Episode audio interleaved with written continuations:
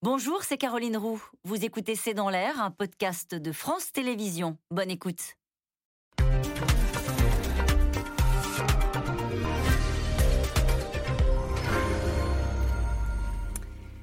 Bonsoir à toutes et à tous. Nous attendons vos questions SMS, Internet et réseaux sociaux pour alimenter notre discussion. Emmanuel Macron, Marine Le Pen, l'affiche est sans surprise, mais cette fois, l'issue du second tour n'est pas acquise. Tout commence pour les deux finalistes qui n'ont pas attendu pour repartir aujourd'hui en campagne, à leur conquête notamment des électeurs de euh, Jean-Luc Mélenchon qui termine avec 7,7 millions de voix, un peu plus euh, d'un point d'écart de la candidate du Rassemblement national. Derrière, le paysage politique est totalement dévasté. La droite s'écrouse, les écolos la marche et Éric Zemmour dévisse. Un vote qui renvoie dos à dos de France, celle des cadres, des retraités derrière le président sortant, celle des jeunes, des ouvriers derrière Marine Le Pen. La candidate, cette fois-ci, dispose de réserves de voix et compte bien jouer le front anti-Macron contre le front républicain. Alors quelles sont les leçons de ce scrutin? Quelle est la stratégie des deux finalistes?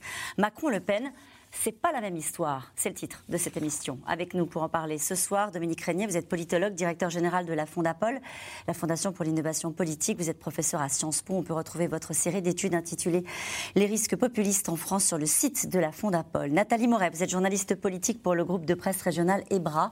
Je cite votre article du jour. Valérie Pécresse sombre avec la droite. Nous y reviendrons naturellement ce soir. Neila Latrousse, vous êtes journaliste politique. On vous retrouve tous les matins dans les briefs politiques sur la radio France Info. Enfin, Brice Teinturier vous êtes euh, directeur général délégué de l'Institut de sondage IPSO. Je rappelle que vous êtes également enseignement à Sciences Po.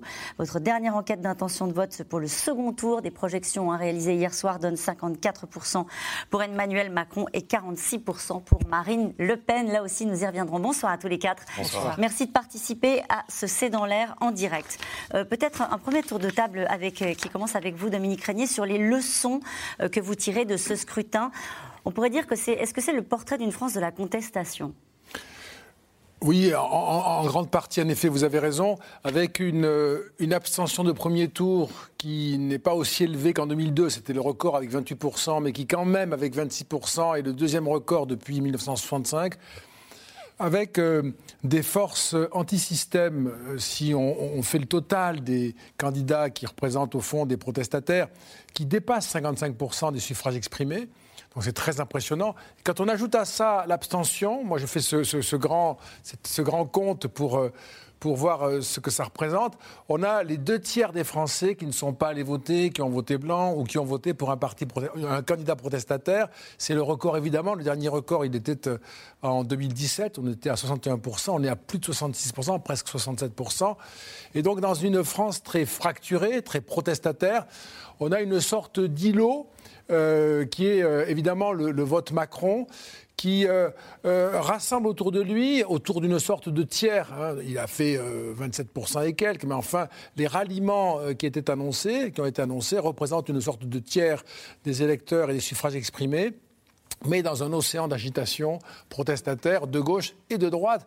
Et donc la, campagne qui s'ouvre aujourd'hui euh, a ceci de un d'atypique et deux de très impressionnant, de voir le président sortant euh, qui va euh, chercher à, convaincre les Français de le réélire, mais dans une euh, France en colère, où se mêle d'ailleurs, on le voit très nettement, de mon point de vue, la continuation de la crise des Gilets jaunes, des antivax, des antipasses, qui se sont retrouvés d'une manière ou d'une autre et qui ont fait de cette élection présidentielle leur débouché politique. Le camp Le Pen estime que 72% des Français n'ont pas choisi le chef de l'État. Est-ce que c'est ça, ce chiffre est exact? Il donne ce chiffre depuis hier soir en disant, au fond, il a une grande majorité de Français face à lui.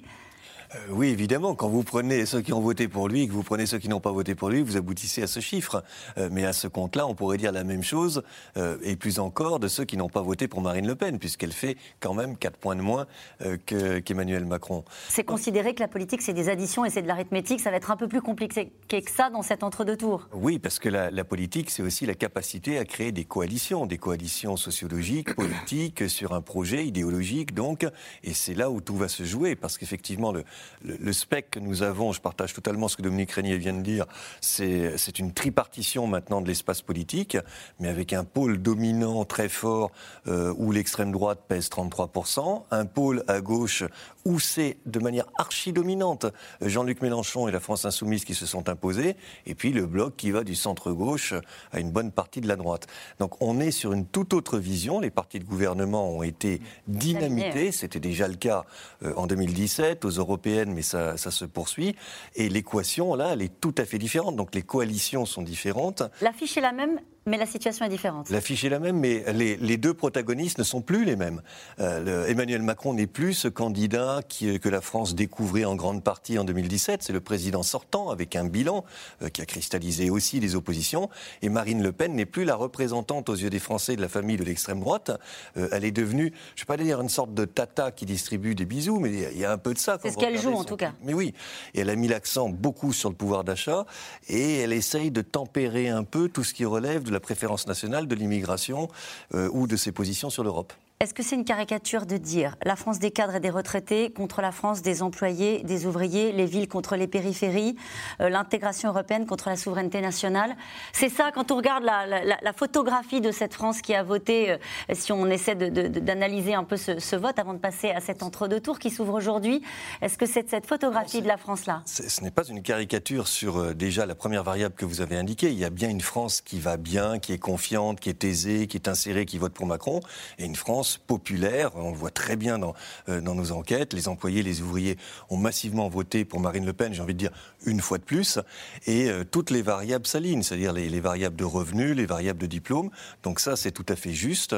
Euh, on a également de manière peut-être un peu moins caricaturale, euh, en termes de territoire, euh, une France des, villes ou des grandes villes qui votent davantage pour Macron, ça, ne veut pas dire que Macron euh, n'est pas représenté dans les, dans les territoires ruraux. C'est là où il faut un peu nuancer. Mais il y a des prédominances. Et puis, on a une, une France, votre troisième variable. C'était l'intégration européenne contre la souveraineté ah, nationale Ça reste un clivage quand même extrêmement fort, même s'il n'est pas apparu de manière explicite dans cette campagne de premier tour. Je pense qu'il va réapparaître dans la campagne de second tour, mais c'est effectivement un clivage qui reste tout à fait opérant. Alors ce qui est très étonnant, on dit l'affiche est la même et en fait tout est différent, c'est pas la même histoire, hein. c'est notre titre euh, que nous avons choisi ce soir, Neila Latrousse. Ce qui est très différent, c'est qu'on a eu un discours d'Emmanuel Macron au fond hier euh, qui a remercié l'ensemble des candidats. On n'a pas le sentiment, arrêtez-moi là encore si je me trompe, de la même gravité. Euh, on se souvient de 2002 lorsque le Front National était arrivé au second tour et puis de 2017 et cette fois-ci au fond, personne n'est surpris par l'affiche et, on sent moins euh, peut-être une forme d'indignation de la part des partis euh, dits républicains. Au fond, tout le monde s'était préparé à ce scénario-là. C'est pour ça. Était préparé, tout le monde s'y était résolu. Il y a eu aussi la donne d'un Éric Zemmour qui, de fait, en comparaison, a fait passer Marine Le Pen pour euh, une candidate euh, beaucoup plus, beaucoup plus soft, beaucoup plus, douce, plus, plus, plus, consensuelle, on va le dire. Elle aussi qui a, qui a adopté cette stratégie depuis, euh, depuis 2017 en, en se disant qu'au fond, il fallait peut-être un peu moins joué sur le clivage justement euh, souveraineté euh, euh, Europe nation, un peu plus sur cette idée qu'il y aurait un bloc populaire d'un côté, un bloc élitaire de l'autre. Moi, c'est précisément ce que je retiens d'ailleurs de, des résultats d'hier, c'est que ce bloc populaire est incarné en partie par Marine Le Pen, mais beaucoup aussi par Jean-Luc Mélenchon, et est porté très très haut par ces deux candidats. Pour moi d'ailleurs, l'émergence d'un Jean-Luc Mélenchon rend très difficile l'équation d'une Marine Le Pen parce qu'elle espérait capter tout cet électorat populaire et l'incarner à elle seule. Il montre qu'en réalité, il y a une alternative à ce vote populaire qui se trouve de son côté à lui et du côté de la France insoumise. Mhm. Sur le front républicain, euh, Nathalie Moret, euh, c'est vrai que euh, c'est le président de la République qui était en, déplacement aujourd'hui et qui disait en gros qu'il n'y a plus de front républicain. En tout cas, c'est pas ce qui va jouer dans cet entre-deux tours. Qu'est-ce que vous en pensez? Il a, il a raison. Moi, il y a quelque chose qui me frappe à, à, la lecture des résultats, c'est que les trois candidats euh, qui arrivent en tête et qui euh, récupèrent quand même 75% euh, des voix sont des candidats qui se réclament ni de la droite, ni de la gauche, ou alors qui sont au-delà de la gauche et au-delà de la droite. C'est quand même assez fascinant. Et du coup, on se retrouve avec un parti Les Républicains et un parti socialiste qui se retrouvent au, rang de figurants. C'est-à-dire qu'entre Emmanuel Macron, Marine Le Pen, Jean-Luc Mélenchon et les autres, il a rien. Personne entre 10 et 20 mm. C'est quand même un truc assez hallucinant et euh, c'est la preuve d'abord d'une grande maturité de l'électorat qui quelque part a euh, très vite jugé qu'il fallait euh, voter utile genre, quand on est de gauche, eh ben, c'est qui le mieux placé? C'est Jean-Luc Mélenchon. Quand on est de droite, c'est qui, etc. Donc il y a eu cette réflexion-là de, de, la part de, des électorats et je trouve que c'est assez intéressant à, à, voir. Et ce qui rend. Comment vous l'expliquez ça? Le fait que justement le réflexe vote utile ait fonctionné à plein cette fois-ci, est-ce que justement c'est parce que il y a une partie de l'électorat qui a conscience que bah, qu'il y avait une affiche qui était dessinée à l'avance et qui je mettrais l'extrême droite contre Emmanuel Macron. Et puis on est de plus en plus dans, un, dans une élection, enfin dans, un scrutin non pas où la raison est le plus important, mais où, euh, j'allais dire, le, sentiment, l'émotion est, quelque chose qui est, qui est, qui est prégnant. Enfin, je, c'est mon avis en tous les cas, et c'est quelque chose que, qui, qui, à mon avis, va prendre de plus en plus d'importance. Autre chose que je voudrais rajouter, ces trois candidats-là ont un score qui a été amélioré par rapport à 2017. Emmanuel Macron, on a dit euh, c'est une erreur, euh, c'est vraiment parce que les planètes s'étaient alignées en 2017. Il gagne quasiment un million de voix. Marine Le Pen, elle gagne 400 000 voix. Euh, idem pour Jean-Luc Mélenchon. Ça veut dire qu'aujourd'hui, la, vie politique française se structure autour de, ces trois forces. Est-ce qu'on peut en tirer aussi comme leçon que ce sont les trois qui avaient le plus d'expérience, Neila Latrousse Oui, il y a eu cette idée qu'il y avait une espèce de, prime au sortant. Les, Français ont voté en fait pour les candidats qu'ils connaissez et, pas pour les, pour les étiquettes, d'où aussi le fait qu'une Anne Hidalgo avec une étiquette PS ou qu'une Valérie Pécresse avec une étiquette Les Républicains ne, ne, réussissent pas à, soulever l'enthousiasme. Mais pour revenir sur votre question sur le Front républicain, en réalité, il a existé en partie, mais dès le premier tour. C'est pour ça qu'il n'existe pas au deuxième. C'est qu'en réalité, tous ces candidats, Emmanuel Macron, Jean-Luc Mélenchon, et, leur remontée dans les derniers jours, s'est faite sur l'idée que si, si euh, les Français voulaient éviter une Marine Le Pen présidente de la République, alors il fallait qu'ils se mobilisent. Dès le premier tour, en tout cas, il y a une partie de, de, de, cette campagne de, de, la dernière semaine qui s'est jouée là-dessus. Jean-Luc Mélenchon disant très clairement si vous ne voulez pas de Marine Le Pen, faites barrage dès le premier tour. Et Emmanuel Macron disant ben, si vous ne voulez pas euh, avoir Marine Le Pen à l'Élysée, mobilisez-vous, revenez aux urnes dès le premier tour aussi. Et les deux finalistes n'ont pas attendu pour reprendre le chemin de la campagne. Emmanuel Macron sur les terres de sa rivale dans les Hauts-de-France et Marine Le Pen dans Lyon. Euh, jamais dans l'histoire euh, le score aura été euh, aussi serré entre les deux tours. Alors les deux jours qui viennent seront décisifs. Magali Lacroze et Christophe Roquet. Le match du second tour commence aujourd'hui dans le nord de la France pour le président candidat en campagne. Ici à Denain, la maire est socialiste. Elle lui a donné son soutien, mais les électeurs, eux, ont plébiscité Marine Le Pen et Jean-Luc Mélenchon. S'il vous plaît, pensez à la France du bas. À la, là aussi. Toute une journée au contact d'une foule parfois un peu hostile. Alors, vous n'aimez pas beaucoup les retraités, hein bah, vous rigolez ou quoi Toutes les occasions sont bonnes pour cibler le programme de son adversaire ici, les retraites. Moi, je regardais aussi le programme de Mme Le Pen, elle ne permet pas de l'augmenter. Et d'ailleurs, comme elle n'explique rien, qu'elle dit au fond aux gens, dormez, dormez braves gens. Moi, je ne toucherai pas l'âge légal, voire elle proposait il y a 5 ans, 60 ans. Elle n'explique pas aux gens comment elle le finance. Rallier les électeurs d'extrême droite, reconquérir l'électorat de gauche, soigner sa droite. Tout un programme pour Emmanuel Macron qu'il annonçait dès hier soir. Sa porte est ouverte. Je suis prêt à inventer quelque chose de nouveau pour rassembler les convictions, et les sensibilités diverses afin de bâtir avec eux une action commune au service de notre nation pour les années qui viennent. C'est notre devoir. Emmanuel Macron arrive donc en tête du premier tour avec 27,85% des voix, suivi de Marine Le Pen à 23,15%. Deux visions de la France s'opposent pour un match retour que les partisans du RN voyaient cette fois déjà gagné à 20h hier soir. Je suis heureux, heureux. Indéniablement, tout le monde va contester contre M. Macron.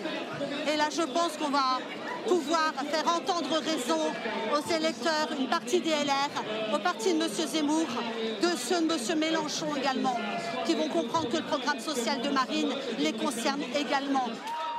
Comme un air de 2017. La même affiche au deuxième tour, cinq ans plus tard. Est-ce que le plus dur commence, euh, C'est une autre élection, la poursuite d'un parcours, il faut rassembler. Rassembler ses troupes d'abord ce lundi.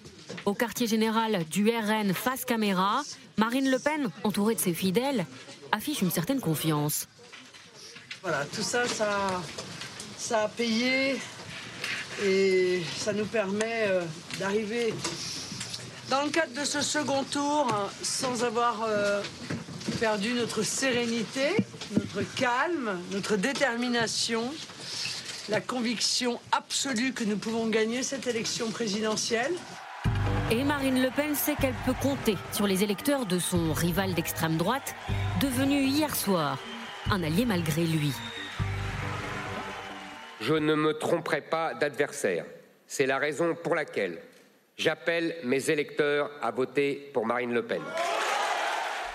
Tour à tour hier soir, dès les premiers résultats, chacune et chacun des candidats recalés donnait ses consignes de vote.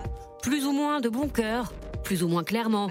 Pour Emmanuel Macron annonce Anne Hidalgo, Yannick Jadot et Valérie Pécresse. Je voterai en conscience Emmanuel Macron pour empêcher l'arrivée au pouvoir de Marine Le Pen et le chaos qui en résulterait.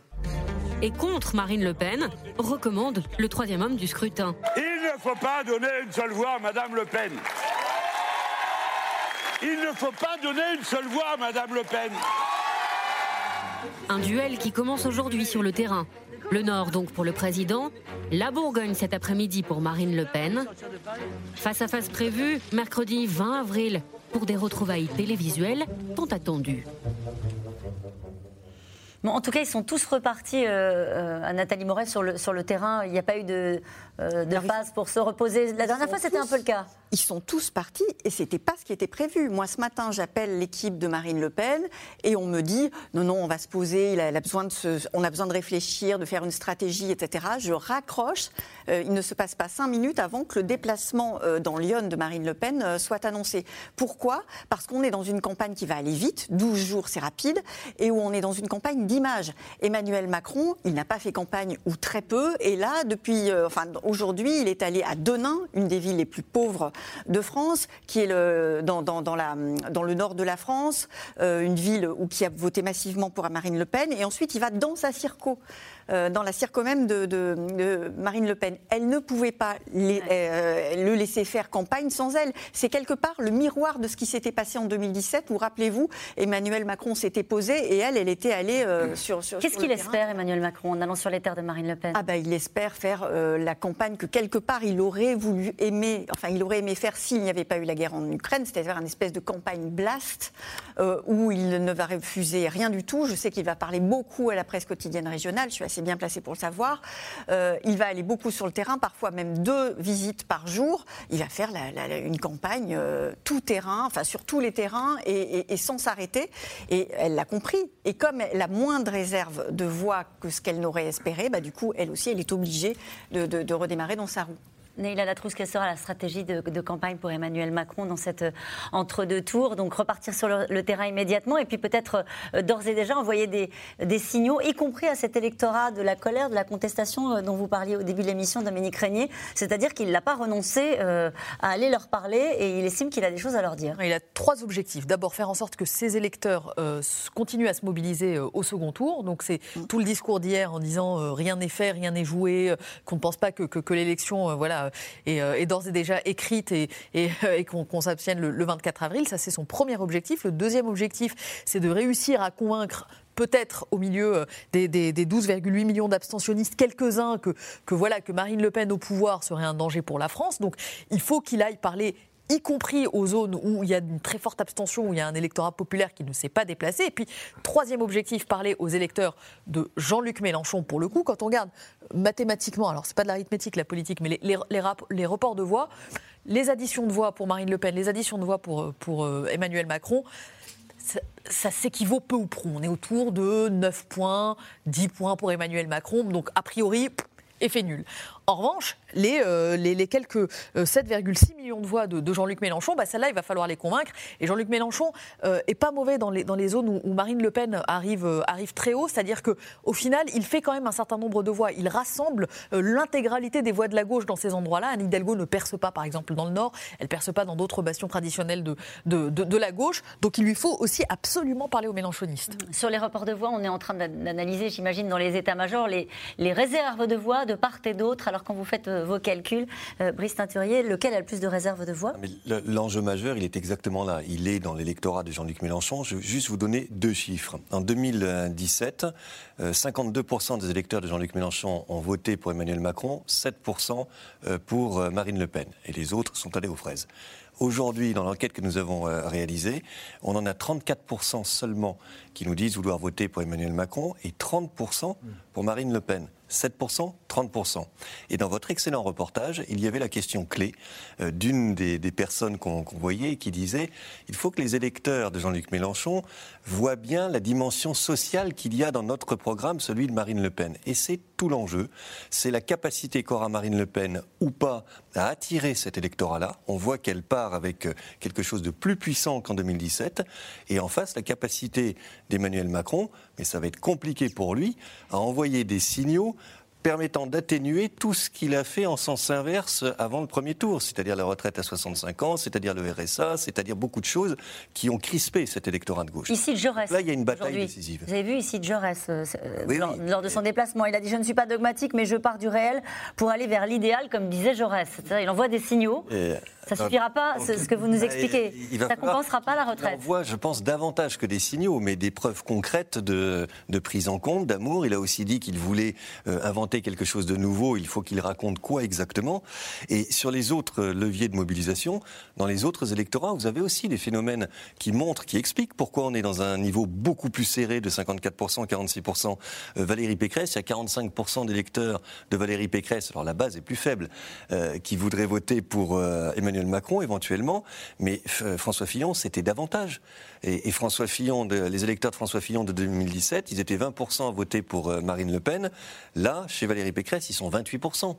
Donc vous avez à chaque fois cette hausse et c'est ça qui va construire la dynamique du second tour avec aussi évidemment la mobilisation. Avec un scrutin plus incertain, que la dernière fois ou pas, Président Oui, moi je pense qu'il y a un scrutin beaucoup plus incertain. D'abord tout simplement parce qu'on est dans des niveaux plutôt de l'ordre de 54-46, c'est-à-dire un affrontement, tiens, comme si c'était gauche-droite traditionnel, sauf que c'est face à Marine Le Pen. Mm. Et la dernière fois, c'était du 66-34. Donc là, la dimension n'est pas la même, les personnages ne sont pas la même, les points de départ ne sont pas les mêmes, et l'enjeu est beaucoup plus difficile pour une éventuelle victoire d'Emmanuel Macron. Mm-hmm. Et cette question, pourquoi le Front républicain ne fonctionnerait-il pas cette fois encore?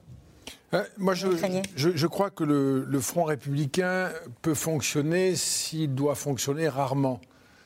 Euh, c'est une espèce de mobilisation exceptionnelle. On l'a beaucoup utilisé, beaucoup invoqué depuis maintenant longtemps, de longues années. Euh, on fêtera dans quelques jours le 20e anniversaire, on, fêtera, on se rappellera en tout cas du 21 avril 2002. Ce n'était pas, pas le premier moment, mais c'était le moment le plus visible. Donc il y a une espèce d'usure, de mécanisme, et ça pose un, problème de, de, principe au fond. On ne sait pas très bien pourquoi il n'est pas plus simple d'interdire des candidatures plutôt qu'ensuite d'appeler au Front républicain. Et vous le savez, le Front républicain amène des partis qui sont supposés s'opposer à se lier entre eux c'est une espèce de démonstration de la vérité de la thèse défendue par les populistes selon laquelle en réalité il n'y a pas d'opposition, elles ne sont que factices. Et tout ça, c'est le même monde. Il y a un aspect qui me paraît important aussi sur la question des mélanchonistes, mais ce n'est pas les seuls qui sont concernés, mais c'est un aspect nouveau, ça. Depuis 2017, euh, en raison de l'effondrement déjà enregistré à l'époque des grands partis de gouvernement, encore plus vrai aujourd'hui, mais depuis 2017, l'opposition à Emmanuel Macron, elle n'a pas eu lieu véritablement au Parlement. Elle a eu lieu dans la rue, avec des mouvements euh, anomiques, euh, type Gilets jaunes, anti-vax, anti-pass, etc.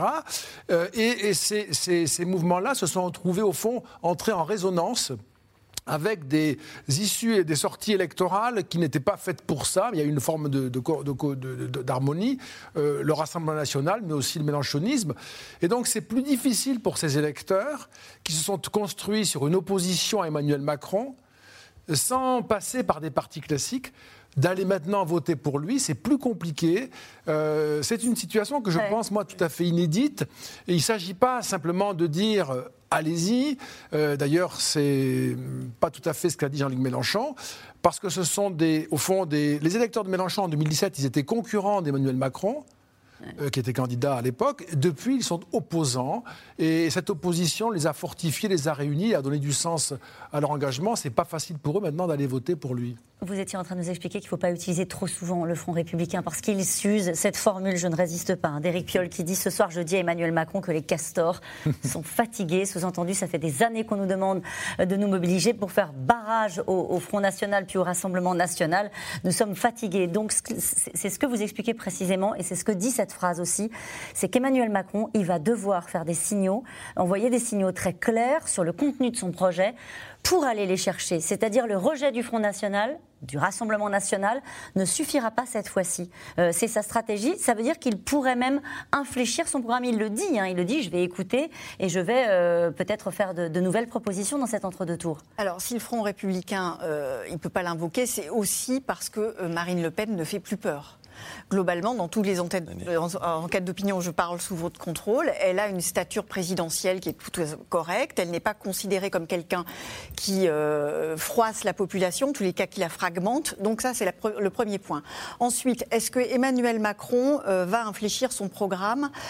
Euh, vous avez remarqué qu'à Denain, on lui a beaucoup parlé de la retraite à 65 ans, qui, à mon avis, va être un marqueur euh, de ce second tour. Euh, déjà, première chose, il a été élu en grande partie, enfin, il a son, potentiel de premier tour, c'est quand même beaucoup les personnes les plus âgées, hein, donc qui ne sont pas concernées par, la retraite. Je dis ça puisqu'il va falloir gagner sur les autres tranches de la population, c'est-à-dire sur les actifs et sur les jeunes, qui, eux, sont sont concernés. Euh, je remarque euh, que depuis ce matin, il essaye de dire qu'à chaque fois qu'on lui parle de la retraite, il essaye de dire oui, d'accord, mais 65 ans, vous savez, ça ne va pas changer grand-chose puisque ceux qui euh, ont un travail pénible pourront bien sûr partir plus tôt. Et puis, je propose la retraite minimum à, à 1100 euros. C'est quand même beaucoup plus difficile de faire entendre ça que de dire non à la retraite à 65 ans. Euh, j'observe que plusieurs grands élus régionaux, depuis ce matin, des grands élus socialistes, et pas, des moindres, par exemple euh, Marie-Guite Dufay, qui est la présidente de la région Bourgogne-Franche-Comté, région où Marine Le Pen est arrivée euh, en, tête hier, lui demande justement d'infléchir sur cet item-là, la retraite à 65 ans. C'est aussi le cas, par exemple, du maire socialiste de Clermont-Ferrand. Est-ce qu'il arrivera à le faire? Moi, je le vois pas plié sur, cette, euh, sur cet item-là qui veut être un, marqueur et qui parle aussi à l'électorat de droite dont il Mais ça veut dire que ce second tour, pour une partie de l'électorat, peut être un vote pour ou contre la retraite à 65 ans. Ça peut le devenir. Ça peut le devenir. C'est un piège pour lui, à mon avis. Oui, et d'ailleurs, dans le prolongement de ce que vous disiez là, c'est un piège qui, fonctionne dans les deux sens. Mmh. C'est-à-dire que si, pour éviter de perdre son électorat de gauche, eh bien, il, il donnait le sentiment d'y renoncer, il mettrait en péril, évidemment, euh, l'électorat de, droite et les bons reports. Là, le, ce sont les, les contraintes extrêmes de la position du en même temps euh, qui, qui caractérisent sa situation politique. Mm -hmm. Latrousse, sur le, sur le contenu et sur les signaux que pourrait donner Emmanuel Macron, il y a des sujets notamment concernant l'écologie, dont on a assez peu parlé dans cette campagne, puisque là-dessus, il y a eu un message très clair hein, de Yannick Jadot en mode je vote, j'appelle à voter Emmanuel Macron, mais à un moment donné, il va falloir des signaux euh, pour cet électorat euh, qui porte des problématiques écologiques. Ou alors la question de la gouvernance, on a reparlé de la proportionnelle. Est-ce que ça, ce sont des choses sur lesquelles il va pouvoir bouger? Bah, ce sont des choses, en tout cas, sur lesquelles il est obligé de bouger. Les, Verts, euh, hier, après le, discours de, Yannick Jadot, j'ai changé avec un certain nombre de, cadres d'Europe Écologie Les Verts qui expliquaient qu'ils étaient complètement outrés par le discours d'Emmanuel Macron en le présentant comme un discours de vainqueur, en disant qu'il appelle à se rassembler autour de son projet. Ça veut dire qu'en réalité, il n'ouvre pas les bras euh, aux, autres, aux autres partis. Et un certain nombre d'entre eux, je pense par exemple à Sandrine Rousseau, euh, qui, pèse tout de même, enfin, près d'un électeur sur deux, dans, qui peut peser, en tout cas dans la primaire écologiste, près d'un électeur sur deux, disait bah, ça ne peut pas être un soutien sans signal euh, du, côté du, chef de l'État. Et c'est vrai que depuis hier, on entend tous les soutiens du chef de l'État commencer à parler un peu plus éventuellement d'une inflexion euh, environnementale. Il avait une intuition aussi, mm. euh, Emmanuel Macron, là-dessus, lorsque dans son dernier déplacement en Charente-Maritime, il a reparlé de planification mm. écologique. Planification écologique, c'est le terme cher à, à Jean-Luc Mélenchon, qu'il utilisait depuis 2017 pour siphonner une partie justement de cet électorat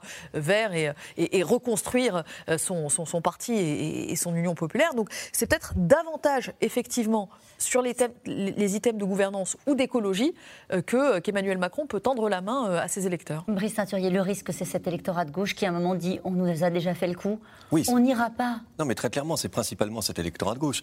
Donc, pour le coup, puisque Emmanuel Macron a évoqué euh, l'idée d'inventer quelque chose de nouveau, il faut qu'il donne des gages concrets. Donc, il faut bien qu'il bouge aussi sur le contenu de, de son projet, de son programme. Euh, sinon, ce n'est que de la posture et c'est immédiatement détecté comme tel. Et puis, l'autre aspect très différent, quand même, euh, par rapport à 2017, c'est que là, tous ceux qui appellent malgré tout à s'opposer à Marine Le Pen ou à voter explicitement pour. euh, Et il y en a. et il y en a pour euh, Emmanuel Macron, il y en a, sauf que il y a encore une semaine, ils critiquaient tous Emmanuel Macron, et même quand ils disent qu'il ne faut pas que Marine Le Pen euh, obtienne des voix ou soit demain élue, euh, malgré tout, ils continuent à dire mais Emmanuel Macron, ça ne va pas. Donc on sent bien qu'on n'est pas du tout dans la même mécanique que celle de 2017. où Là, on n'avait pas un candidat sortant, on avait euh, un candidat nouveau, et il n'y avait pas ce type de réticence, au moins aussi affirmée. On a évoqué la stratégie d'Emmanuel Macron, celle de Marine Le Pen. Lors de son discours hier, on a, il était très écrit, très construit politiquement, hein, ce discours. Et elle se dépeint en adversaire du pouvoir de l'argent. Elle évoque l'unité du pays, le rassemblement. Elle dit qu'elle veut recoudre les fractures françaises. Euh, on n'a pas du tout l'impression d'entendre un Mais discours de, de candidate du Rassemblement national. C'est Marine Le Pen qui s'est posée depuis maintenant quelques années en supposée défenseuse de la laïcité et de la République, ce qui est un retournement par rapport euh, à son père. Encore une fois, la République, c'était la gueuse pour cette famille euh, politique. Euh, Donc là, il y a évidemment cette, cette dimension qui a totalement changé. Et puis, tout son travail d'image a été un travail pour, et qui a fonctionné, en tous les cas dans l'opinion, pour apparaître comme moins dangereuse. Celui qui a capté le côté, mais il est dangereux, il est inquiétant, etc., c'est Éric Zemmour. Éric Zemmour, qui, dont les électeurs se reporteront, qui a appelé à voter euh, pour a Marine Le Pen. 85% pour Marine Le Pen. La plus grande partie d'électorat de- d'Éric Zemmour provient de l'électorat de Marine Le Pen. Il n'a aucun mal à retourner chez Marine Le Pen. Vous diriez que la stratégie de second tour est plus compliquée pour Emmanuel Macron que pour Marine Le Pen? Pour aller capter ces électorats, euh, justement, puisque ceux d'Éric Zemmour, ceux de Nicolas Dupont-Aignan euh, viendront euh, euh, sans état d'âme, euh, vous pensez que c'est plus compliqué pour Emmanuel Macron que- C'est une question très intéressante. Moi, je dirais que c'est plus compliqué, mais il a plus de marge en même temps. Euh, c'est plus compliqué parce qu'il faut tenir euh, des électeurs, par exemple sur votre gauche, sans perdre ceux de votre droite. Donc ça, c'est plus compliqué. Il y a plus de marge parce qu'il y a quand même euh, une réserve qui est bien sûr à, à sa gauche, mais aussi chez les abstentionnistes. Moi, je suis convaincu que ceux qui ne sont pas allés voter au premier tour, 26%, ce qui est beaucoup, euh, peuvent y aller au second, notamment s'ils ont le sentiment qu'il y a euh, euh, un risque à conjurer, une aventure à éviter. Pas simplement sur le thème du Front républicain ou de la menace fasciste, hein, mais l'aventure que représenterait l'arrivée à la tête du pays d'une euh, candidate comme Marine Le Pen pour l'euro la monnaie, le patrimoine personnel, matériel, de manière très pratique. On ne veut pas mettre ça sur le tapis aujourd'hui, on ne veut pas l'exposer au risque politique. Les électeurs de Marine Le Pen ne sont pas pour la sortie de l'euro. À 70%, ils ne veulent pas. Ceux de Mélenchon, pour faire une comparaison, à 85% veulent garder l'euro. Donc, Elle aussi. euh, Du coup, elle aussi, mais il reste chez elle, même si elle l'a abandonné, ce thème-là, mais par rapport à Emmanuel Macron, elle fait pas, il n'y a pas photo. Emmanuel Macron est beaucoup plus celui qui peut assurer et rassurer. Euh, Avec lui, la France non seulement restera dans l'euro, mais l'euro sera fortifié s'il était réélu. Et donc il peut y avoir chez des électeurs de premier tour qui ne se sont pas déplacés, s'il sait leur parler, l'idée qu'au fond, il vaut mieux faire l'effort pour assurer sa victoire. Avec effectivement un discours porté hein, par les, soutiens d'Emmanuel Macron depuis hier soir sur cette, cette aversion à l'Europe de, de- de Marine Le Pen en disant, euh, contrairement à ce qu'elle vous dit, voter Marine Le Pen, c'est sortir de l'Europe. On sent que ça va être un argument euh, que vont jouer les, macronistes pendant cet entre-deux tours. Oui, absolument. Je suis d'accord avec Dominique sur le fait que, à mon sens, le second tour est beaucoup plus dangereux pour Marine Le Pen. Enfin, en tout cas, beaucoup plus risqué, on va dire, pour Marine Le Pen que pour Emmanuel Macron. Parce que, euh, au final, enfin, ce qui va se jouer, elle part de plus bas. Elle doit convaincre les électeurs abstentionnistes qu'elle peut gagner. Or, on a vu euh, lors des scrutins précédents que ceux qui basculaient dans l'abstention, y compris parmi son électorat, c'est simplement parce qu'ils n'y croyaient plus. Aujourd'hui, dans les sondages, il n'y a aucun sondage qui annonce Marine Le Pen pouvant gagner. Donc son électorat n'a aucune raison de se déplacer s'il ne croit pas en la victoire.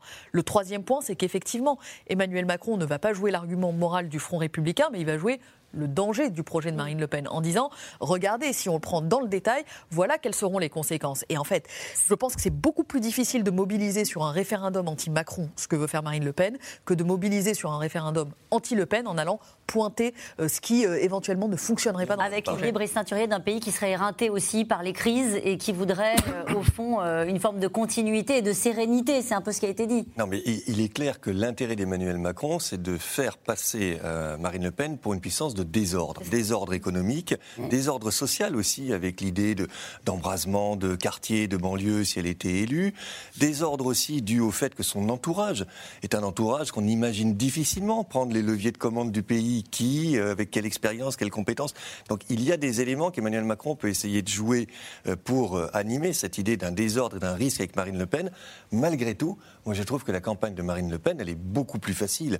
Parce qu'encore une fois, on a un sortant qu'il est facile de critiquer, que du coup, même si effectivement, à date, le rapport de force est un peu plus en faveur d'Emmanuel Macron, je trouve que la dynamique des arguments est plus aisée pour Marine Le Pen que pour Emmanuel Macron. Et les déplacements sur le terrain sont forcément plus compliqués pour Emmanuel Macron. En tout cas, c'est cette nouvelle configuration, puisqu'il est sortant, vous venez de le dire, il était euh, en dialogue avec euh, une, femme aujourd'hui qui lui a dit, qui l'a reproché d'avoir dit qu'il voulait emmerder les Français. Et il a eu cette phrase, emmerder les Français, je l'ai dit de manière affectueuse. Donc dans cette campagne on va suivre ça euh, très en direct, ça fait écho à ce que vous expliquez sur le bilan que doit assumer Emmanuel Macron. Vous parliez du climat social, juste cette indication, les personnes se disant proches d'un syndicat de salariés ont été 21% à voter pour Marine Le Pen dimanche, soit 8 points de plus qu'en 2010. 17. Nous avons beaucoup parlé de Jean-Luc Mélenchon. Nous allons continuer à le faire puisque cette nuit, le camp Mélenchon y a cru euh, quelques heures. Des chiffres qui grimpent et un écart qui se resserre avec Marine Le Pen. Mais l'aventure s'arrête là pour le candidat de l'Union populaire qui a réussi à faire jouer à plein euh, le vote utile et à dépouiller euh, ses rivaux de gauche. Cette fois-ci, le doyen des candidats a soigné sa sortie et fait passer une consigne claire, pas une voix pour l'extrême droite. Théo Manval, Juliette Vallon et Léa Dermidjian. Ils y ont cru jusqu'au bout, avant la confirmation et les larmes. À 420 000 voix près, leur candidat Jean-Luc Mélenchon ne sera pas au second tour. Forcément, on est déçus parce que ça fait un an et sept mois qu'on est en campagne euh, pour, euh, pour, gagner. Pour moi, la gauche aurait dû euh, se réunir derrière Jean-Luc. Quand à une semaine du premier tour, on était donné troisième, je ne comprends pas pourquoi ben, les copains écolos, les copains coco ne sont pas venus nous rejoindre. L'union, on aurait pu la faire là et intelligemment. À la tribune, Jean-Luc Mélenchon est déçu lui aussi, mais combatif et même lyrique. Il félicite ses troupes la fierté du travail accompli. Le pôle populaire existe. Si nous n'y étions pas, que resterait-il? Qu'aurions-nous? Rien. Et nous avons construit cette force. Une force incontournable à gauche, mais qui reste face au choix du second tour. Pas une seule voix à Marine Le Pen, a répété le leader France Insoumise, consigne très applaudie. Mais de là à voter Macron, pas une évidence pour tous ces militants. Je suis encore sous le choc. Euh, j'irai pas, pas. Moi, personne, personnellement, je parle pour personne d'autre. Hein, je parle vraiment pour moi. J'irai pas voter. Moi, ça me regarde, ça me regarde plus là. Je vais pas me payer le luxe de garder les mains propres, même si j'ai aucune envie de voter pour Emmanuel Macron. J'irai voter contre Marine Le Pen au second tour. Voilà. Mais au-delà des militants, l'ensemble plus large des électeurs mélanchonistes semble aujourd'hui divisé. Selon ce sondage hier soir, près d'un tiers d'entre eux envisageraient un vote pour la candidate RN. 36% hésitent ou s'abstiendraient. Des électeurs que Jean-Luc Mélenchon est allé chercher, notamment chez les jeunes. Il arrive en tête des primo-votants avec 31% des suffrages porté notamment par l'inquiétude environnementale. Il reste trois ans pour agir pour le climat, nous a dit le GIEC, et là, euh, c'est désastreux pour, le futur. Euh, on va repartir pour cinq ans euh, d'un quinquennat qui, voilà, Macron va avoir un boulevard pour refaire des lois liberticides, pour relancer la réforme des retraites. En tant que jeune, ça, voilà, c'est un, avenir qui semble pas, pas très rose. Mais la France de Jean-Luc Mélenchon, c'est aussi désormais celle des villes moyennes. Il arrive en tête à Rennes, Saint-Étienne, Valence, Strasbourg, Lille ou Rouen en Seine-Maritime, où François, enseignant, avait jusqu'ici toujours voté PS. pour moi, il y a eu un temps où être socialiste avait vraiment un sens. Et euh, ça fait bien longtemps que selon moi le Parti socialiste euh, ne l'est plus du tout et est un parti euh, centriste, si ce n'est à droite. Donc pour moi c'était évident qu'il fallait que je me reporte sur le, le seul grand autre parti de gauche qui existe comme ça ou vous vous voyez voter aux législatives et pour d'autres échéances? Je pense que je vais continuer à, voter pour eux. En tout cas, en 2022, ça me semble évident. Un vote utile à nouveau, dit-il, pour les législatives. Prochain horizon d'un parti qui va aussi devoir penser à sa succession, car Jean-Luc Mélenchon ne l'a pas caché, c'était sa dernière présidentielle. La lutte continue. Alors bien sûr, les plus jeunes vont me dire, eh bien, on n'y est encore pas arrivé. C'est pas loin. Hein Faites mieux. Merci. Faites mieux. Message à la jeune garde qui laisse ensuite seul sur scène les députés Mathilde Panot, Manuel Bompard ou Adrien Quatennens, émus ce matin à cette idée. Il y a incontestablement un noyau dur de cette génération qui l'a bâti lui. Et il y a peu de responsables politiques de sa génération qui ont fait en sorte qu'il puisse y avoir des jeunes qui prennent la suite. Si on est euh, intelligent, si on, reste groupé comme on a su le faire tout au long de cette campagne, ben je pense que tôt ou tard nous y arriverons. En attendant, Jean-Luc Mélenchon devra mener une dernière bataille aux législatives et quitter peut-être Marseille pour briguer une circonscription parisienne. Neila Latrousse, on commentait ce, discours qui était un discours euh, au final euh, de circonstances, bien porté par euh, Jean-Luc Mélenchon, qui avait un peu raté sa, sortie lors de la précédente présidentielle, qui avait contesté un peu la légitimité du vote. Cette fois-ci, il avait peut-être anticipé ce scénario-là. En tout cas, il avait un discours qui était de circonstances et à la hauteur de l'histoire. Et il n'a pas nourri de faux espoirs auprès, auprès de ses troupes, là où, effectivement, en 2017, sur cet écart de 600 000 voix, il avait, il avait semblé euh, euh, accabler euh, du, système politique. Je crois même qu'il avait dû utiliser à un moment ce, terme-là. Et là, effectivement, un discours très dans, la transmission. On sent que que ça y est, c'était la dernière. Il y avait un point d'écart, hein, c'est très serré, ça s'est resserré pendant la nuit. Ça s'est resserré au, dernier résultat du ministère de l'Intérieur, tout à, l'heure avant d'entrer, c'était 500 000 voix, je crois, d'écart, donc encore moins qu'effectivement qu'en 2017. Brice Teinturier. Oui, c'est ce qu'on a mesuré, nous, durant cette soirée, qui est quand même une soirée assez étonnante hein, pour, euh, pour euh, les gens qui font les estimations. Euh, c'est vrai qu'au tout début, on avait un écart un petit peu plus fort, qui n'a cessé de se resserrer. On était à 0,8 en fin de, journée, parce qu'on avait les bureaux de vote des grandes villes qui étaient rentrés, et où là, il y a eu une poussée extrêmement forte de Jean-Luc Mélenchon. Ça a donné un certain espoir aux Mélenchonistes, à son électorat, mais on était de toute façon, malgré tout, pas en situation de croiser les courbes mais, mais ça s'était resserré. C'est la, seule surprise de ce scrutin oh, pour, les, pour, les, sondeurs, euh, puisque c'est vrai qu'on dit toujours que les sondeurs se trompent. Cette fois-ci, ils ne sont pas trompés. C'est aussi la surprise de ce scrutin il y a eu des, il faut, il faut être juste des écarts d'ajustement. On a, on a Valérie Pécresse plus bas que ce qu'on avait, mais globalement, on a donné effectivement euh, les deux qualifiés, le bon ordre, les six dans le bon ordre, l'écart Macron-Le Pen euh, dans, au, bon niveau. Simplement, les, la concentration sur les trois principaux candidats a été un peu plus forte et on a eu du coup des petits candidats entre guillemets euh, plus bas. Mais globalement, on était oui dans la plaque. Juste pour, pour Mélenchon, il y a trois chiffres qui résument extraordinairement son parcours. 2012, 11 et à ce moment-là, François Hollande, 28,6%. 2017, 19,6%. 2022, 22%. Anne Hidalgo, 2%. Vous vous rendez compte? Il a construit dans l'espace des gauches une formation qui est aujourd'hui archi-dominante. Et si les électeurs sont venus à lui, c'est pas simplement pour des questions d'image, de vote utile, etc. Il y a un vote d'adhésion. Il a à ses idées? Mais oui, il a proposé une vision de la société, il a proposé une radicalité, et on le voyait dans votre reportage, qui semblait totalement échapper du coup au PS, et il y a un électorat de gauche qui veut cette radicalité. Il était dans l'idée qu'il faut construire une société plus humaine, à la fois en captant les problèmes d'environnement, les problèmes d'inégalité, etc. Il a fait un vrai travail idéologique que n'a pas fait le PS. Ça veut dire qu'il y a une gauche en France? Ça veut dire qu'il y a une gauche en France. parce que dans, ces derniers mois, on expliquait que la gauche avait disparu, qu'elle n'était pas dans le paysage. On, a bien une gauche qui était à 28% et dont une partie est chez Emmanuel Macron, donc euh, à ce moment-là un peu plus haute. Euh, simplement, celui qui a réussi à construire le pôle dominant de cette gauche, c'est incontestablement euh, Jean-Luc Mélenchon. Et avec Nathalie Moret, on l'a très bien vu dans ce reportage, une spécificité de l'électorat de Jean-Luc Mélenchon, c'est la jeunesse.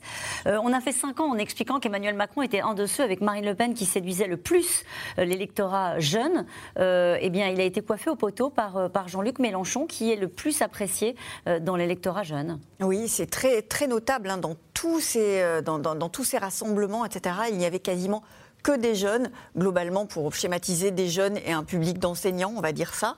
Et c'est assez euh, emblématique d'une, euh, d'une, euh, comment dire, d'un rassemblement, enfin d'une formation, je cherchais le mot, qui rêve le monde de demain. Qu'est-ce que a apporté Anne Hidalgo et le Parti socialiste dans cette élection? Qu'est-ce qu'ils ont donné à rêver? Qu'est-ce qu'ils ont, oui, qu'est-ce qu'ils ont donné à rêver? Normalement, le Parti socialiste, c'était ça, c'était ça, le Parti socialiste de François Mitterrand dans les années 1980. Changer la vie. Il a changé la vie, il donnait à rêver, construire un autre monde. Euh, Anne Hidalgo, euh, elle n'appelait à aucune solution nouvelle. Je ne dis pas qu'il n'y avait pas des solutions dans son programme, mais il n'y avait rien de, qui, était, euh, qui faisait rêver. Même chose pour Valérie Pécresse. Valérie Pécresse, qu'est-ce qu'elle proposait de neuf par rapport à Nicolas Sarkozy il y a 15 ans? Pas grand-chose. Et on voit bien que ce sont ces, ces- ces vieux partis qui ont été euh, euh, sanctionnés. euh, et, justement, ces, ces partis neufs, ces mouvements, qui, on les appelle des mouvements et ce pas des partis, comme Jean-Luc Mélenchon, comme quelque part La République En Marche, qui effectivement essayent de, de- de- prendre la vie du 21e siècle et de parler de demain. Et quand on regarde la carte électorale de l'Union et des résultats de l'Union populaire, avec ses scores incroyables hein, dans les, dans- en Outre-mer, dans la région Île-de-France, à Marseille, où Jean-Luc Mélenchon arrive en tête, est-ce que c'est, j'allais dire, euh, en termes de géographie, euh, la carte électorale de la gauche, euh, la gauche socialiste, ils sont au même endroit? Oui, il me semble que c'est une correspondance assez, assez- assez grande avec la. Ça recoupe. De la, de la même façon d'ailleurs, c'est pas votre question, mais de la même façon qu'on retrouve bien une géographie de droite euh, dans le vote euh, Macron. Euh, et donc ce sont en fait des. et- dans le vote Le Pen aussi, mais ça on le sait depuis, depuis plus longtemps. C'est en fait une sorte de substitution d'une- force politique déclinante par une force politique. Montante, je ne sais pas, en tout cas beaucoup plus forte aujourd'hui. La question qui se pose à ce sujet, et vous avez bien fait de parler des territoires, c'est ce qui reste au PS, ce qui reste au LR, mais ici peut-être c'est le PS, mais ce qui reste euh, à la gauche euh, que n'a pas Mélenchon, ce sont des élus locaux. Ce qui reste à la droite que n'a pas Marine Le Pen, ce sont des élus locaux. Et moi je me demande si à ce niveau d'effondrement, à gauche comme à droite, il est possible pour eux de garder leurs élus locaux aux prochaines vagues euh, d'élections locales. Je me demande si c'est pas quelque chose qui risque euh, de leur échapper, alors que c'est finalement le dernier carré sur lequel ils se sont repliés. Et d'ailleurs, vous avez raison de le souligner, les trois euh, qui arrivent en tête sont trois, que ce soit Emmanuel Macron, euh, Marine Le Pen ou l'Union populaire avec Jean-Luc Mélenchon, sont trois formations qui n'ont pas d'élus. Et c'est l'inverse pour les, pour les grands partis, entre guillemets, qui sont devenus tout petits de gouvernement, LR, PS. ils ont des élus locaux, ils ont même le Sénat pour les LR, mais ils n'ont plus du tout d'électorat national. C'est tout à fait étonnant ce retournement. Et ça n'est pas dur, ça n'est pas Mais tenable. ça raconte quoi, du coup Ça, ça ça raconte une dissociation complète. Au fond, euh, ce sont des partis qui ont su, qui sont, qui ont, alors je voudrais pas utiliser le terme péjoratif parce que c'est pas mon intention du tout, mais ce sont des partis qui se sont installés dans une forme de rente et qui ont su s'adapter à des mandats locaux bien gérés. Ils sont réélus, parfois battus, mais enfin à gauche comme à droite. On l'a vu aux dernières régionales et départementales. Par contre, ils n'ont pas travaillé sur l'invention d'un projet, sur la sélection de leaders plus charismatiques. Et du coup, aujourd'hui, ils se trouvent relativement bien ancrés au niveau local, mais dépourvus au niveau national. Et je ne crois pas que ce soit soutenable. C'est-à-dire qu'il va y avoir à un moment donné, ou bien ces partis vont faire émerger des figures nationales fortes, ou bien ils vont perdre leur position locale. Et nous allons poursuivre cette discussion puisque nous allons maintenant parler euh, de ce score inimaginable il y a encore euh, quelques semaines. Valérie Pécresse s'effondre à moins de 5%. La droite républicaine disparaît des écrans radars, broyée par Emmanuel Macron, Marine Le Pen et Éric Zemmour. L'urgence ce matin, éviter l'implosion, mais surtout lancer un appel aux dons pour éviter qu'à l'humiliation s'ajoute la faillite financière du parti. Laszlo Gelabert et Juliette Vallon. Lendemain de débâcle chez les Républicains. Valérie Pécresse ce matin accuse le coup. Avec 4,79% des votes, pas de remboursement. Et donc, un problème d'argent. Les républicains ne peuvent pas faire face à ces dépenses. Je suis endetté personnellement à hauteur de 5 millions d'euros. C'est pour cela que je lance ce matin un appel national aux dons à tous ceux qui m'ont apporté leur suffrage, mais aussi à tous ceux qui ont préféré hier le vote utile. À Lyon, hier soir, la fédération locale Les Républicains compte 3000 adhérents. Mais ils ne sont que trois à attendre les résultats. Il y a plus de, plus de presse que de militants. On est trois, ouais. À 20h, cinquième place pour Valérie Pécresse. Bah, bien sûr que c'est pire que prévu. Euh, nous, nous, on, on a voulu y croire. On a eu un, un énorme meeting euh, jeudi de mobilisation à Lyon. Euh, après, bon, ben voilà, les, les Français ont tranché, ils ont entre guillemets voté utile. Quentin Taïeb, 22 ans. Roxane Rivet, 19 ans. Deux jeunes engagés dans un vieux parti, celui de Jacques Chirac et Nicolas Sarkozy. Il faut alors encaisser la défaite. Ça m'est arrivé d'avant aller coller, d'aller tracter, de me, lever, de me lever tôt le matin justement pour faire les marchés. Donc oui, forcément, on voit notre, notre temps euh, un petit peu, enfin, on peut pas dire gâché parce que vraiment euh, c'est important, je pense aussi en étant jeune, de s'impliquer en politique. Mais voilà, forcément, euh, on n'a pas de regrets, mais on a de la déception. Là, euh, en fait, on a juste envie de, de passer à autre chose, de recomposer en fait autour de, de, de nouvelles figures et, et de, de notre base en fait.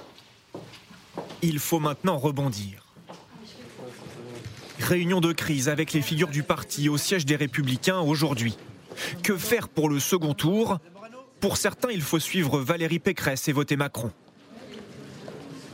En ce qui me concerne, sans hésitation, je voterai pour M. Macron. Nous ne voulons pas euh, soutenir euh, quelqu'un comme Mme Le Pen et les valeurs et les idées qu'elle représente. D'autres, comme Éric Ciotti, refusent de voter pour le président.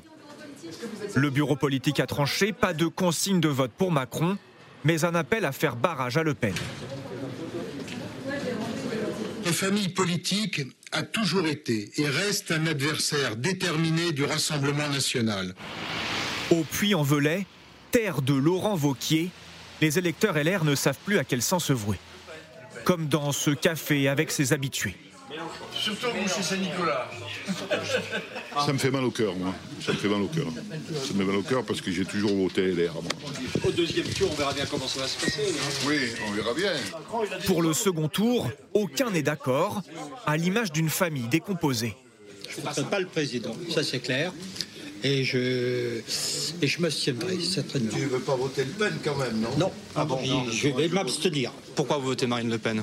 Parce qu'il y a toujours Euh, parce que c'est la seule qui peut nous sortir un peu de la mouise, il me semble. Euh, surtout vis- vis-à-vis du gros problème qu'on a en France actuellement avec euh, les- une forte euh, islamisation. Je préfère euh, voter Macron. Voilà, moi je le dis tel quel. Je vais voter Macron, je peux vous le dire, et je, je vote Macron. Des partisans LR éparpillés que le parti compte bien remobiliser. Ce sera pour les législatives une prochaine élection pour continuer d'exister. Et Nathalie Moret, ce reportage est formidable. Il est à l'image de ce qui est en train de se passer chez les Républicains avec un Éric Ciotti qui dit à titre personnel Je ne voterai pas pour euh, Emmanuel Macron. Vous avez ceux qui ne voteront pas pour Emmanuel Macron, vous avez ceux qui vont voter blanc, et vous avez, enfin, et vous avez ceux qui vont euh, aller chez Macron. C'est exactement ce qui s'est passé en bureau politique ce matin. Il y a un certain nombre de gens qui ont dit, euh, bon, très très vite, hein, et sur les plateaux hier soir, les rares qui étaient, euh, qui, allaient, qui allaient voter Macron, hein, c'est le cas de Damien Abad, de Christian Jacob lui-même, hein, qui a dit j'utiliserai le bulletin Macron. C'est le cas de la candidate Valérie Pécresse. Et puis à contrario, vous avez Éric Ciotti qui effectivement ne donne pas de consigne de vote. Et puis vous avez Gilles Platret. Gilles Platret que vous savez, on a euh, pendant la campagne, il, il s'était mis un petit peu en retrait et on le soupçonnait d'être très zémouriste.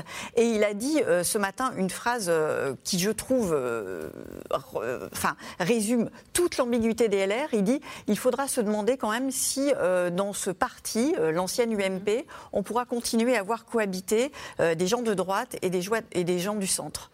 Euh, tout est dit en une phrase. Est-ce qu'aujourd'hui, là, le parti Les Républicains, ex-UMP, qui a été créé après 2002 justement pour rassembler la droite et le centre, est-ce que ce parti n'est pas en train euh, d'imploser, voire d'exploser sous nos yeux? Moi, ma théorie, c'est que c'est en train de se passer, mais que ça va prendre un petit peu de temps. Ça va être fragmentation, fragmentation lente, puisqu'il faut d'abord préparer les législatives et c'est sans doute après que ça va être explosé. Mais là aussi, tout est dit dans ces images qu'on vient de voir et ce reportage à Lyon. À Lyon, trois, trois militants dans une salle pour, euh, pour euh, commenter les, les- les résultats, Dominique Régnier. Oui, oui. Et, et d'ailleurs, c'est l'o- c'est l'occasion de souligner qu'au terme de ce premier tour, Euh, la droite euh, totale, hein, dont les LR, hein, on l'a quand même pas encore dit, la droite euh, réalise 40% des suffrages exprimés. C'est son plus mauvais score depuis 1965. La moyenne euh, entre deux- 1965 et 2017 pour les droites au premier tour, c'est 57%. Là, on est à 40%. Qu'est-ce que vous mettez dans les droites? Toutes les droites. Je les prends toutes et je fais un total et je fais. Donc Donc ça, ça- ça signifie que jamais la- la- les, droites, les, droites françaises. Il n'y a pas que LR dans 40%. hein. Je mets euh, Éric Zemmour. Éric Zemmour, Marine, Marine Le Pen, Nicolas, Nicolas Dupont-Aignan, Jean Lassalle. hein, il ne faut pas l'oublier, Jean Lassalle qui a dit je, ne, je ne donne aucune consigne de vote. hein.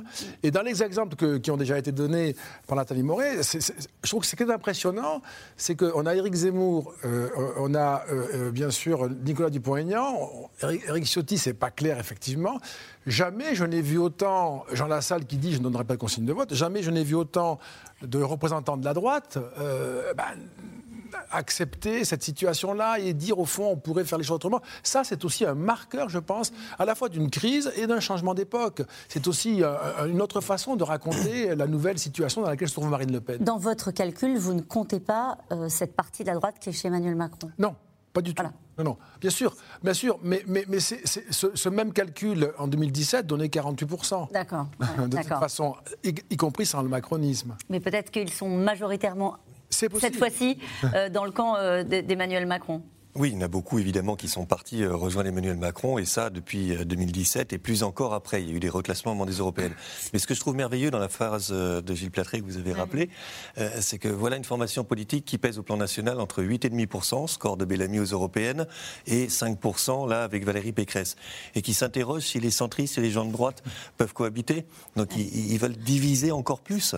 Euh, c'est là où on voit quand même euh, le, le côté un peu stupéfiant de la, de la chose. Il y a déjà eu des départs chez Macron, il peut y en avoir, il y en a déjà eu euh, de l'autre bord, et ceux qui restent s'interrogent sur la cohabitation possible, et ben ils finiront à 3%. Avec l'idée d'une coalition, l'idée de dans quelque chose, on ne sait pas encore quelle forme ça peut prendre, avec euh, euh, ce qu'il reste de cette droite-là qui ne, qui ne veut pas euh, rejoindre euh, Marine Le Pen et qui estime qu'il n'y a plus de place pour construire quoi, quoi que Là, ce soit. Ce qui va se passer, c'est que, c'est que notamment du côté des députés, chacun va regarder précisément comment ça a voté sur sa circonscription et est-ce qu'il faut euh, davantage envoyer un signal vers Emmanuel Macron. Donc effectivement, proposer un pacte de coalition qui, cela dit, euh, reste quand même tributaire du bon vouloir du, du président de la République. Est-ce qu'il amende ou pas euh, son projet pour faire un pacte de coalition? Et pour l'instant, honnêtement, il n'a aucune raison d'envoyer un signal plutôt à la droite républicaine qu'à Jean-Luc Mélenchon. Et puis vous avez effectivement une autre partie des députés qui dira bah non, en réalité, euh, euh, mon réservoir pour être réélu, parce que ces gens-là bah, vivent en fait aussi de la politique, hein,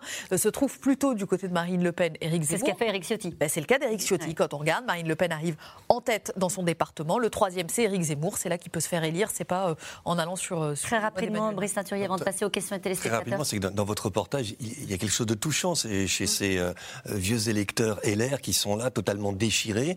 Et il y a une identité incontestablement qui n'est pas soluble dans le macronisme ou dans le zémourisme ou, ou Marine Le Pen. Simplement, aujourd'hui, elle pèse très peu. C'est c'est pas de, de nier qu'il y ait une possibilité d'un espace singulier. C'est simplement que cet espace, il est extraordinairement réduit. Et puis on voit que c'est aussi une sociologie qui est très âgée. Mhm. Allez, nous passons maintenant à vos questions. Comment expliquer euh, qu'un duel dont les Français ne voulaient pas se soit reproduit? Brice Teinturier. Parce que cette idée que les Français ne voulaient pas de ce duel est une idée en partie vraie, en partie fausse. Euh, S'ils ne l'avaient pas voulu, ils n'auraient pas voté pour Emmanuel Macron à cette hauteur et pour euh, Marine Le Pen. Donc c'est une somme évidemment de choix individuels qui construit ça.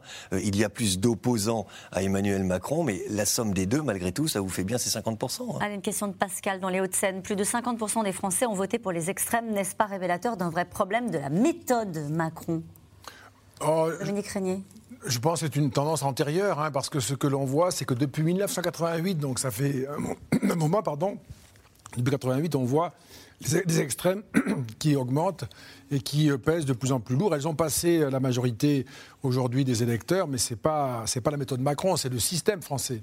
Mais sur, sur la méthode, on a beaucoup entendu ça dans cette campagne-là. Il y avait un, un sondage IFOP qui disait que 70% des Français considèrent qu'il a une méthode un peu autoritaire.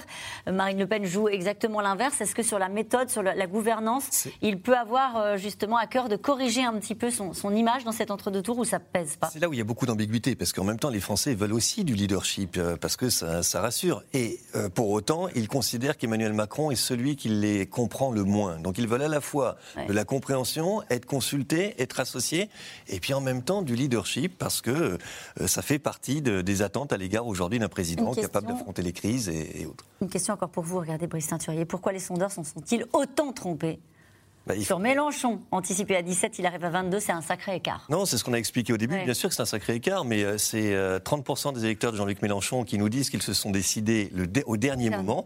Et c'est encore une fois cette capacité qu'a eu Mélenchon à capter au final le vote euh, des électeurs de Jadot qui hésitaient beaucoup. Ça aussi, on avait mesuré. Le vote des jeunes, il a siphonné ce vote socialiste et écologiste et qui lui a donné ce surcroît euh, de fin de campagne.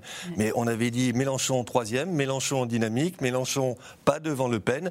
Malgré tout, le niveau n'est pas au rendez-vous, mais malgré tout, c'est quand même ce qu'on a eu. Gisné, il a la trousse, il paraît qu'il a échangé euh, Jean-Luc Mélenchon avec euh, Emmanuel Macron, c'est pas des tractations. Alors, c'était pas très clair dans le propos d'Emmanuel Macron, qui effectivement, en déplacement euh, dans le Nord, a laissé entendre qu'il avait pu échanger des SMS, notamment avec Jean-Luc Mélenchon. Ça a beaucoup agacé les, les insoumis qui ont réagi de leur côté en disant mais qu'est-ce que c'est que cette façon de faire? C'est pas comme ça qu'on fait, etc. Et effectivement, il y a quelques minutes, Jean-Luc Mélenchon a fait savoir qu'ils ont échangé par SMS, mais qu'il ne s'agissait pas euh, de politique euh, euh, électorale à proprement parler, mais plutôt du sort d'un Français emprisonné à l'étranger. Et Jean-Luc Mélenchon semblait réclamer une, une intervention du président de la République. Quand on voit son discours, c'est fini, c'était sa dernière présidentielle ou est-ce qu'on n'est pas du tout sûr de ça? Bah, il, a, semblé dire, en tout cas, que c'était euh, que c'était sa dernière présidentielle. Il a eu un discours hier qui était euh, extrêmement dans la, transmission et il a passé l'intégralité de sa campagne à expliquer que ce, Parlement de l'Union populaire, ces, élus qu'il veut, enfin, en tout cas, ces personnalités pardon, qu'il veut lancer aux législatives, avaient vocation à incarner le mouvement euh, demain. Sous-entendu, ça ne se reconstruira pas autour de lui. Allez-y, faites mieux, hein, c'était sa formule. Euh, les électeurs vont-ils euh, suivre les consignes des partis Nathalie Moret? Non, ça ne sert à rien, Ah. les consignes des partis. Et d'ailleurs, les partis le, le- le savent. hein.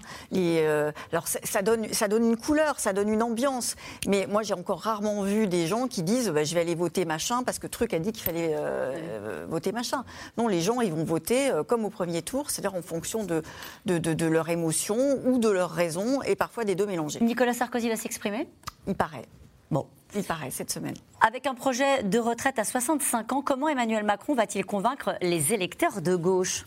Dominique Régnier, ça, ça va être compliqué. Ça, ça va être très compliqué, d'autant plus que euh, c'est aussi une façon pour lui de convaincre les électeurs de droite. On a toujours cette, cette symétrie. Euh, après tout, il y a quand même une voix, parce que moi j'étais un peu frappé de, de voir opposer et la jeunesse et les électeurs de gauche à cette réforme. Parce que j'imagine que si le président Macron souhaite cette réforme, c'est pour euh, pérenniser le système français des retraites, en particulier pour les nouvelles générations. Et donc il y a quand même un chemin pour expliquer que cette, euh, cette transformation euh, est une façon de transmettre aux générations futures la retraite. En tout cas, les Français n'en veulent pas. Ils n'en veulent pas, ils le disent avec constance depuis très longtemps, ils l'ont réaffirmé depuis des années et effectivement c'est une mesure qui, qui crée un clivage extrêmement fort. Et peut-être qu'à défaut de convaincre sur sa mesure, il peut neutraliser celle de, de Marine Le Pen. En fait, faire de l'enjeu de la retraite un enjeu neutre en disant euh, le retour à 60 ans coûtera extrêmement cher, coûtera très cher au Elle, elle a amendé un peu son. Elle elle l'a amendé, mais les- les, proposition. les- les- les troupes d'Emmanuel Macron, y compris encore euh, ce matin euh, le président de l'Assemblée nationale, Richard Ferrand, expliquaient que, en dépit de cet amendement, le, le projet ne, ne tenait pas. Et donc, ça va être aussi un des axes des prochains jours, essayer de neutraliser cette mesure, en tout cas. Le Pen peut remercier Zemmour de l'avoir rendu présentable, mais son programme reste un programme d'extrême droite, n'est-ce pas? Oui. Alors En grande oui. partie, oui. Quand, quand vous regardez le fond du programme, en réalité, il a assez peu changé sur les questions justement européennes, sur les questions de préférence nationale. Euh, donc il n'y a plus la sortie de l'euro explicite, mais il y a bien la volonté de sortir d'un certain nombre de traités, de euh, proposer un référendum pour modifier la Constitution. Euh, on est en réalité dans quelque chose qui reste assez proche de ce qu'on a Et sur ses proximités sur la scène internationale aussi, c'est un argument qui est très utilisé par euh, le camp Macron. Oui, mais qui n'a pas beaucoup servi d'un point de vue électoral. Parce qu'une des leçons quand même de ce scrutin, c'est que euh, l'Ukraine, Vladimir Poutine, les liens entre euh, certains candidats et Vladimir Poutine, finalement, n'ont pas déplacé autant d'électeurs que cela. Ça a contribué à la chute de Zemmour, mais il n'y avait pas que cela dans la chute de Zemmour. Ju- Juste un mot, c'est quand même, je pense, problématique de considérer que vouloir sortir des traités européens et d'extrême droite, ou bien vouloir réformer la Constitution par référendum, ce qu'a fait le général de Gaulle, c'est l'extrême droite. C'est- Et, et c'est aussi, Non, ce non, mais c'est aussi ce que réclame euh, Jean-Luc Mélenchon. Je trouve qu'on va, on a des capteurs très très fins. Euh, il y a C'est peut-être plus une candidate d'extrême droite? il y a peut-être un agenda caché, mais quand on regarde ces textes et ces discours, moi je n'ai j'ai une fois, mais vraiment il y a dix ans, trouvé un propos qui était euh, limite sur ces sujets-là. Mais sinon, euh, il y a beaucoup moins d'écart de langage, y compris sur des sujets comme l'antisémitisme, que Jean-Luc Mélenchon. Hein.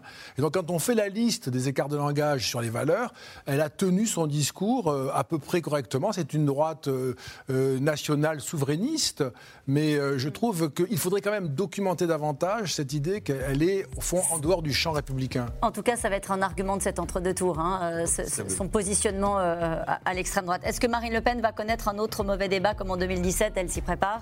Ah bah c'est tout l'enjeu effectivement son débat. Elle veut, elle veut parler de son projet. Elle explique qu'elle s'était trompée en 2017 en attaquant euh, le concurrent. Est-ce qu'elle va y arriver Emmanuel Macron est un bon débatteur aussi. Hein. Merci à vous tous. C'est la fin de cette émission qui sera rediffusée ce soir à 23h40. Il est l'heure de retrouver Anne-Elisabeth Lemoine et toute l'équipe de C'est à vous au programme ce soir, Anne-Elisabeth. Bonsoir Caroline. Une nouvelle campagne a donc commencé ce matin avec un président candidat déjà sur le terrain qui doit convaincre aussi les électeurs de Jean-Luc Mélenchon. Le porte-parole de la France Insoumise, Adrien Quatennens, c'est notre invité. Juste après, le porte-parole du gouvernement et soutien d'Emmanuel Macron, Gabriel Attal. Et nous retrouvons demain en direct. Merci Anne-Elisabeth. Je vous rappelle que vous pouvez retrouver euh, quand vous le souhaitez, c'est dans l'air en podcast et en replay. Très belle soirée. À demain.